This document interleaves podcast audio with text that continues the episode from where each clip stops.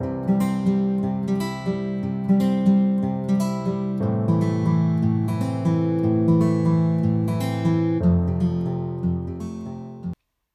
Iulia Dromereschi și ascultați podcastul Jules Recomandă. În acest episod vă povestesc despre Pe Pământ suntem strălucitori o clipă, o carte de debut publicată la editura Storia Books în colecția Storia Plus în 2019. Este traducerea din limba engleză a cărții On Earth We Are Briefly Gorgeous, de Ocean Wong, realizată de Ioana Miruna Voiculescu.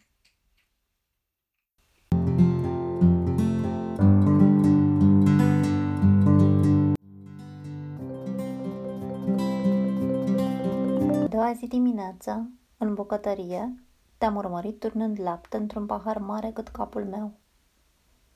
Bea, mi-ai zis, cu pozele țuguiate de mândrie. E lapte american, de ce să te facă să crești mare? Neapărat. A băut atât de mult lapte rece că și-a pierdut orice gust pentru limba mea amorțită. De atunci încolo, în fiecare dimineață repetam ritualul – laptele turnat cu un tif gros de spumă albă, eu care îl dădeam pe gât cu gâlgâituri, asigurându-mă că vezi, și amândoi care speram că albeața care dispărea înăuntrul meu mă va face să cresc un băiat mare, galben. Pe pământ suntem strălucitori o clipă, este romanul de debut al poetului Ocean Wong. Născut în 1988, a fost inclus în 2016 de către Foreign Policy pe lista celor mai influenți 100 de gânditori la nivel mondial. A publicat în The Atlantic, The Nation, The New Yorker, The Village Voice și American Poetry Review, care i-a și decernat premiul Stanley Kunitz pentru tineri poeți. Uh, Enumer însă premiile și realizările lui Ocean Wong este mult prea puțin. Trebuie să îl asculți recitându-și poeziile sau citind fragmente din cartea sa. Trebuie să îl citești, să îi citești articolele, eseurile, luările de poziție sau de opinie trebuie să-i urmărești interviurile din spațiul online ca să ajungi să-l cunoști, să-l apreciezi și să-l îndrăgești. După un club de carte despre Pe Pământ suntem strălucitori o clipă și după discuția cu traducătoarea romanului, am ajuns la concluzia că este foarte greu să te abții să-l îndrăgești pe Ocean Wong. Niciun obiect nu se află într-un raport constant cu plăcerea, scria Bart. Pentru scriitor însă, acesta este limba maternă. Dar ce se întâmplă dacă limba maternă este oprită în creștere? Dacă limba este nu doar simbolul unui vid, ci ea însă și un vid, dacă limba este tăiată, poate cineva resimți plăcere din pierdere fără să se piardă pe sine cu totul? Vietnameza pe care o posed este cea pe care mi-ai dat-o tu, a cărei dicție și sintaxă nu depășește nivelul clasei a doua.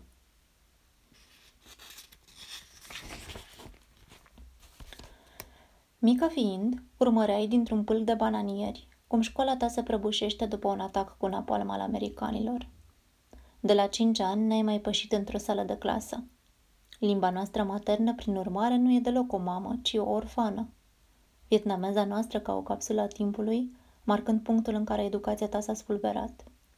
Ma, a vorbi în limba noastră maternă înseamnă a vorbi doar parțial în vietnameză, dar complet în război. Pe pământ suntem strălucitori o clipă este scrisoarea pe care o adresează Little Dog, protagonistul romanului, mamei sale vietnameze, emigrată în Statele Unite, care nu știe să citească. Este o scrisoare făcută din dragoste și din durere. Este o poveste în care dragostea este imposibilă fără durere.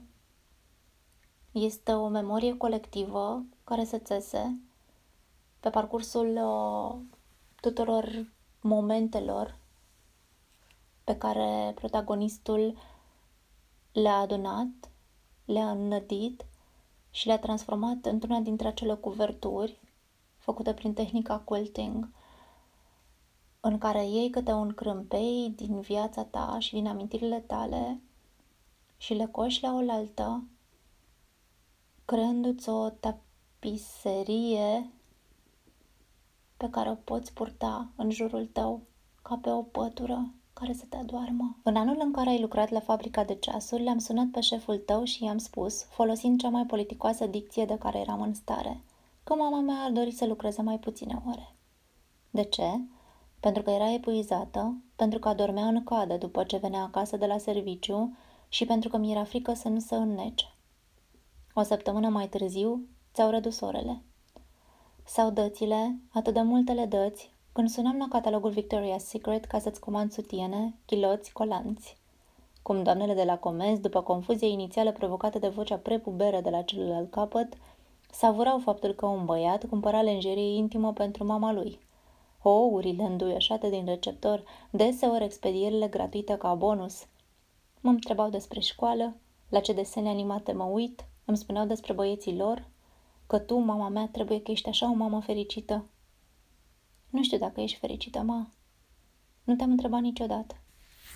Cred că nu poți să citești Pe pământ suntem strălucitori o clipă fără să vezi tot ce se întâmplă din mai multe perspective. Am identificat doar câteva, cele care poate pentru mine au fost mai de interes. Toate comparațiile legate de limbă și de dezvoltare și de importanța limbii, limbă care devine omniprezentă de-a lungul cărții, fie că este vorba despre limba maternă, fie că este vorba despre limba în care toți cei care vin pe pământul făgăduinței sunt nevoiți să se exprime și care reprezintă ca un fel de bilet de intrare, spune la un moment dat autorul. Pe porțile acestea care ți se deschid mult mai ușor dacă vorbești englezește. Un alt aspect care m-a interesat foarte mult a fost cel gastronomic. Poate părea ciudat să citești o carte atât de poetică și de metaforică și pe tine să te preocupe felurile de mâncare și totuși pentru mine bucătăria vietnameză era un mister a ajuns la mine doar prin câteva feluri de mâncare încercate în diverse țări și mi s-a părut mai mult decât interesant să gust din ea printre pagini în special datorită felului în care personajele o foloseau ca să-i alimenteze, ca să le dea energie sau pur și simplu ca să cimenteze niște tradiții. Și nu în ultimul rând, este foarte interesantă perspectiva din care este scrisă cartea, pentru că este perspectiva outsiderului care s-a integrat. Și este ca un fel de ghid pentru toți cei care nu au reușit să se integreze, care au reușit să își păstreze o, o parte foarte importantă din ei, chiar și pe pământ străin și care totuși și-ar dori foarte mult să ajungă parte din el, dar păstrându-se pe sine. Pe pământ suntem strălucitori, o clipă este o poveste despre supraviețuire. Este supraviețuirea însăși reflectată prin mai multe destine. Și nu e o carte care să se termine, este o poveste care se va spune în continuare, chiar dacă undeva, la finalul paginilor, cumva ni s-a dat de înțeles că s-a sfârșit. Ioana Miruna Voiculescu este absolventă a Facultății de Limbi și Literaturi Străine din cadrul Universității București, secția traducători engleză-franceză, și a continuat studiile cu două programe de master, Management Intercultural în cadrul Catedrei UNESCO găzduită de Universitatea București și Sociologie și Antropologie Socială în cadrul Universității Centrale Europene, Budapesta. În 2013 a câștigat bursa Paul Celan, pentru traducători oferită de Institut für die Wissenschaften von Menschen din Viena, Austria, pentru a lucra la traducerea volumului de antropologie The Time of Gypsies, Vremea Romilor, de Michael Stewart, traducere publicată în 2014. Lucrează ca traducător freelancer de 13 ani. A început cu traduceri specializate și traducere literară în paralel. Iar în timp a ajuns la traduceri culturale în domenii precum arhitectura, cinematografia sau diverse expoziții, traduceri academice și tot mai multe traduceri literare. Prima întrebare e cea mai simplă. De când traduci? Uh, prima carte am tradus-o în 2006 și a fost un ciclit. Uh, Alison Pearson, nu știu cum reușește. Aveam și job full-time și am tradus și cartea și mi-a plăcut. Adică mi-a, m-a prins chestia asta și am continuat. Da. Asta da. e cartea aceea de la Polirom cu tipa aia care făcea foarte multe lucruri uh, da. și era, era și super wow. Și, da, da, și hedge fund manager. Da. Nici mai țin minte cum am tradus. E, na, da, da. da. Să știi că e plăcerea mea vinovată. Am, am la Cluj un raft întreg de ciclituri de la Polirom. Deci sigur am citit-o la un moment dat. Da, și e un ciclit bun. A apărut și acum o continuare tradusă ah. de, da, tradusă de Mihaela Buruiană, o traducătoare foarte bună și ea și este, am uitat cum se cheamă continuarea, dar e, e ok, am citit-o fără vinovăție, pentru că eu am tradus-o pe prima. Bun. O, da, o pun pe listă, să știi. Și pe da? Mihaela, care era deja pe listă, și pe carte. E foarte bună și traducerea e foarte bună și cartea te ține exact cum trebuie. Asta cu traducerile, asta te-ai dorit să faci de când erai mică? um, m-am hotărât destul de devreme să fac limbi străine. Asta, sigur, cred că în clasa 8 eram hotărâtă că asta voi face. M-am dus la profil de limbi străine, am continuat. Când am intrat la facultate, am știut că nu voi fi profesoară, pentru că nu-mi doream să fiu profesoară. Nu prea știam ce aș putea să fiu altceva. Știam că la Cluj există limbi moderne aplicate, dar, uh, în fine, eu am intrat la Timișoara, apoi m-am mutat la București. Și uh, ni s-a oferit, în, la București fiind, în anul 3, între anul 2 și 3 am putut să optăm pentru traducători. Și atunci am optat să fiu traducător pentru că știam că nu vreau să fiu profesoară și mi se părea alegerea așa. Și de citit citesc de foarte mică și m-a pasionat foarte mult. Adică a fost lucru constant din viața mea, faptul că am citit foarte mult și cele două s-au combinat. Sigur că mi-am dorit, da. De la un punct încolo, când s-a acumularea a dus la, la chestia asta, da. da. A fost o alegere. Sună foarte cunoscută povestea ta. Secția aia de la Cluj am terminat-o eu în 2000. Ce ți se pare că este special la profesia asta? Um, da, special. Cred că îți trebuie un anumit tip de răbdare și meticulozitate și perfecționism. Poate nu este un, un cuvânt pe care, adică nu e o, o noțiune la care ne gândim ca la o calitate, dar cred că în traducerea literară trebuie să fii perfecționist, pentru că va trebui să șlefuiești textul și să um, să, să ajungi la o versiune ca, despre care să poți spune că este finală. Și atunci, uh, deci aici perfecționismul poate să și lucreze împotriva ta, dar tot cred că trebuie să-l ai. Mm, cu inspirația, eu sunt mai degrabă de acord cu mm, mai puțină inspirație, mai multă transpirație și experiență. Adică, mm, de a spun, răbdare, e nevoie de răbdare să, să ajungi în punctul în care experiența te ajută și uh, uh, experiența, dar și să continui să citești, și să citești traduceri, și să citești în limba ta, oricât de tentat ai fi să citești în engleză, să continui să citești uh, și scritori români și traduceri, pentru că înveți foarte mult. Adică asta consider. Poate asta ar trebui să fie așa o superputere a traducătorului, faptul că învață absolut tot timpul și dacă nu-ți place să înveți tot timpul și să te confrunți veșnic cu niște provocări și nevoia de a săpa în diferite domenii în care nu credeai vreodată că o să ajungi, nu, nu, e, nu e de tine. da. da. Și totuși noi ne-am format tot cu traduceri, pentru că înainte de a putea citi în limba engleză, eu cred că în clasa 12 am citit prima, poate, nu, poate mai devreme, țin minte că a fost Jane Austen, sigur, mm-hmm. Pride and Prejudice, și am citit prima mea carte citită în engleză, dar până atunci citisem deja foarte mult și tot ce citisem, na, fuseseră traduceri, de asta spun că și baza, baza m- educației noastre de traducători literari e constituită din traduceri și din munca altor traducători literari. Da. Până să ajungem noi să credem că ne-am emancipat, după care învățăm un pic de umilință, ne întoarcem să învățăm și da. Mm, ai vreo întâmplare amuzantă cu traduceri, una pe care o povestești des sau care îți vine acum în minte?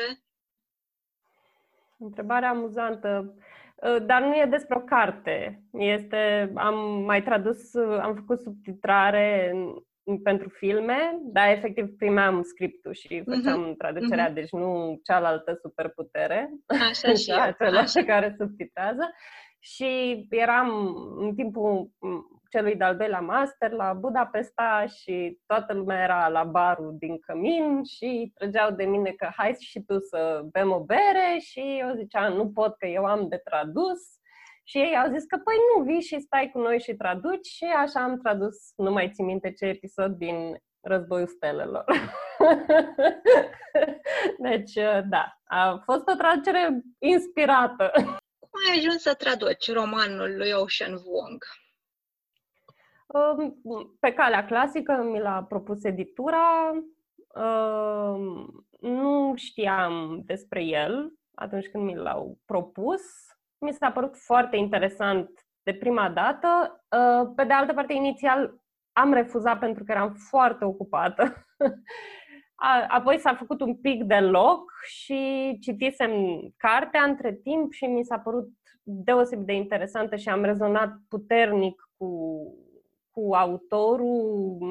M-am, pur și simplu am simțit că mi-ar plăcea foarte mult să-l traduc și am zis că gata, îl îl pot uh, pune și pe el undeva în program. L-am tradus destul de repede, dar uh, a fost, uh, asta ne-a, ne-a ținut și mai conectați, ca să zic așa. Care au fost, crezi tu, provocările pe care le-ai întâmpinat când l-ai tradus?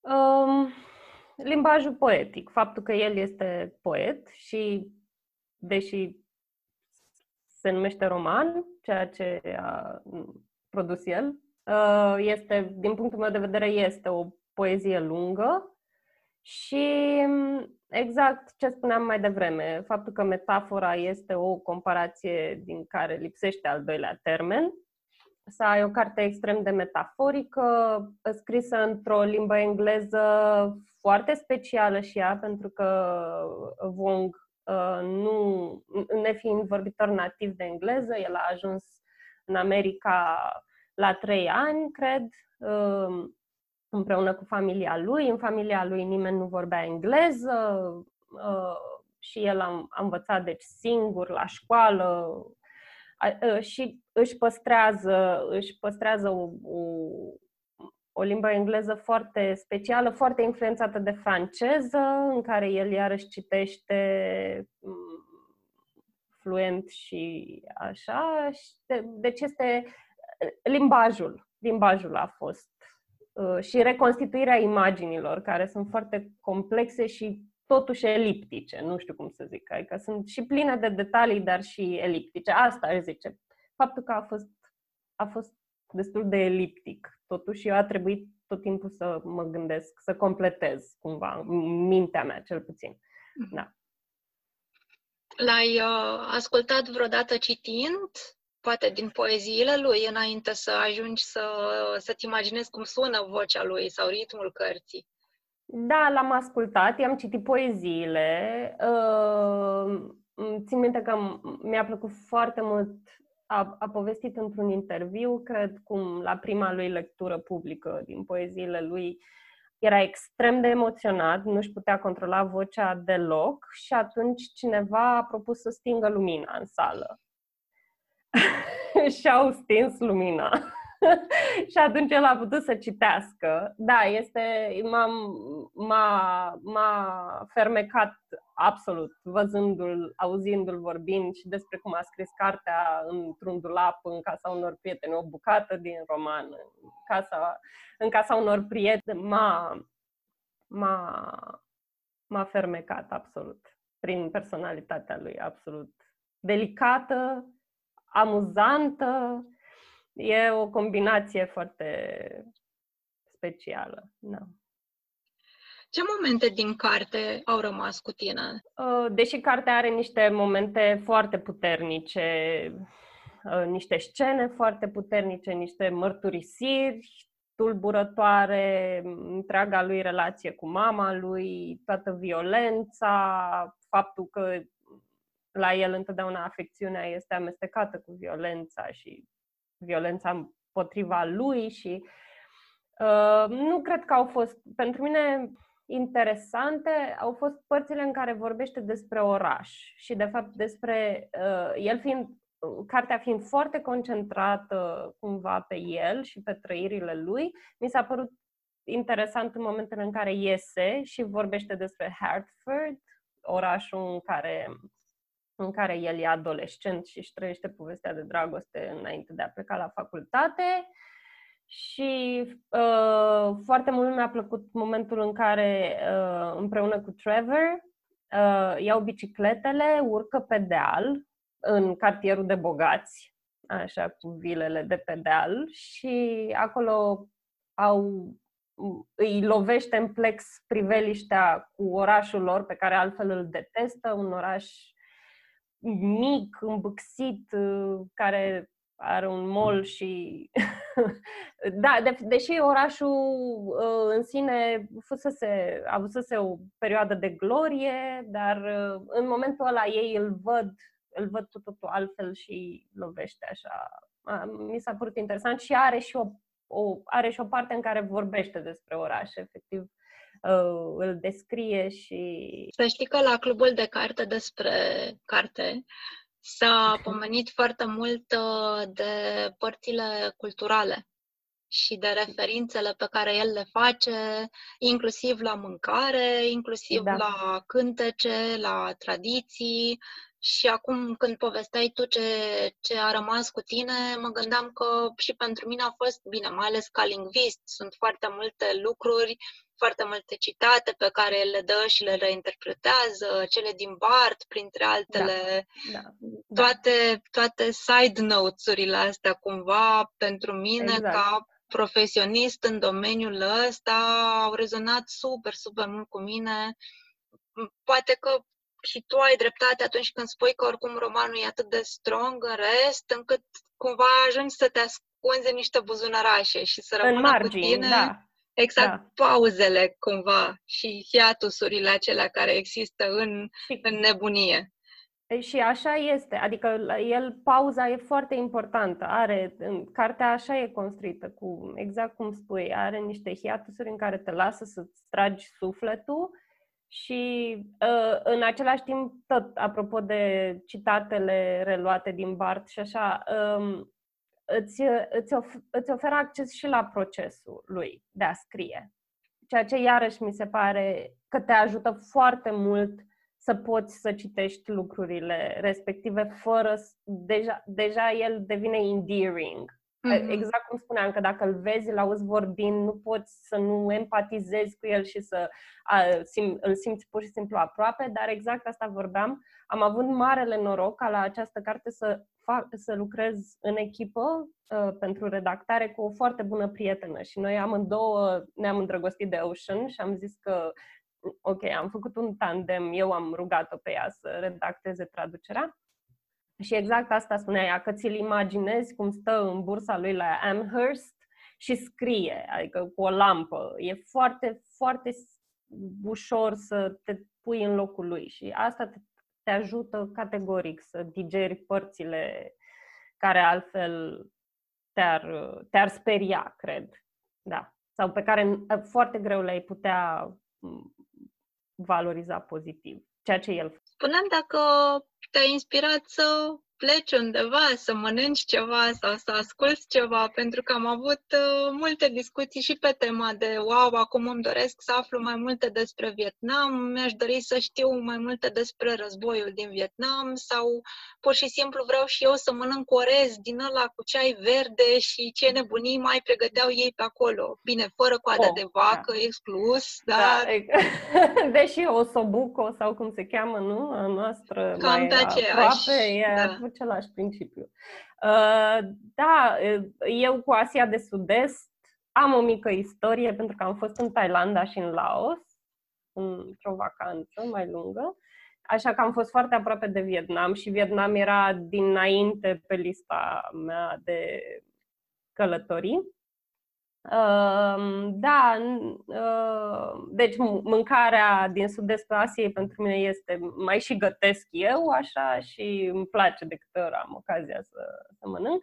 Iar despre războiul din Vietnam, întâmplător acum, deși, apropo, nu întâmplător, acum citesc o carte care e tot despre războiul din Vietnam, Dog, Dog Soldiers, se cheamă lui Robert Stone, care e cu totul altă perspectivă, dar în același timp, iarăși, nu, nu mă...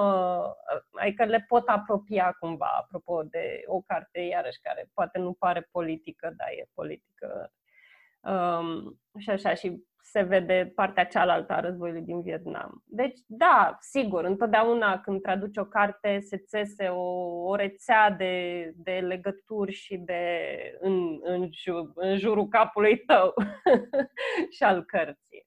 Ți s-a întâmplat vreodată să mergi undeva pentru că ai tradus o carte în care era vorba despre locul acela? Nu, dar am, am un loc în care trebuie neapărat să ajung Uh, din cauza cărților pe care le-am tradus, ca să zic așa, uh, respectiv Monterey, în California, pentru că am tradus Strada Sardinelor al Steinbeck și uh, Lucia Berlin, manual uh, pentru, uh, pentru femei de serviciu, în care și ea face același drum pe care îl fac uh, și băieții din strada Sardinelor și am zis, domne, ăla e un loc unde eu trebuie neapărat să ajung, pentru că mi s-a arătat deja în două cărți pe care le iubesc, sigur. Și, și da, deci ăsta ar fi locul în care m-aș duce pentru că am tradus despre el. Da, mai trebuie să mai așteptăm puțin cu plimbările. Da.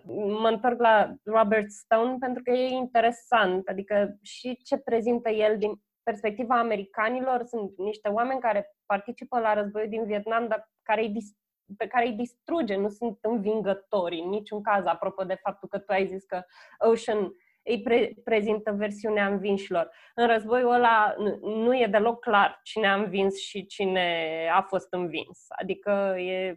Da, și tocmai asta e frumos la ambele cărți în dialogul ăsta pe care îl forțez eu acum, că da, pun în lumină ambiguitatea asta.